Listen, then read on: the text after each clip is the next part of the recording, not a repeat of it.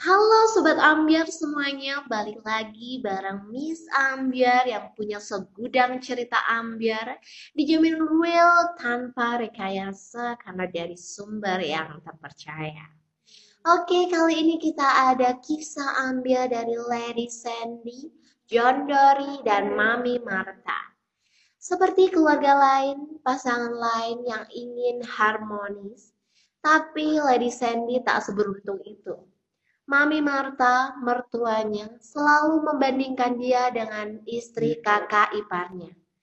Itu karena Lady Sandy yang hanya sebagai ibu rumah tangga dianggap hanya mengandalkan uang dari suaminya. Sedangkan istri dari kakak iparnya mandiri dan berpenghasilan sendiri. Hal itu membuat Lady Sandy merasa sakit hati. Sebagai menantu yang baik, Lady Sandy selalu bangun lebih awal dari mama mertuanya.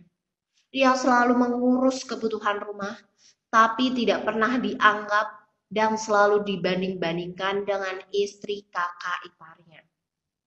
Lady Sandy selalu bersikap biasa saja di depan suaminya, yaitu John Dory, agar tidak memperkeruh suasana.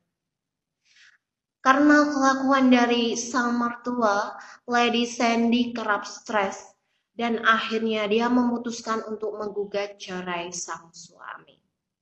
Oke, nantikan kisah ambiar selanjutnya di TikTok JP Radar Semarang. Dan jangan lupa baca kisah ambiar di koran Jawa Pos Radar Semarang dan www.radarsemarang.id. See you bareng Miss Ambiar.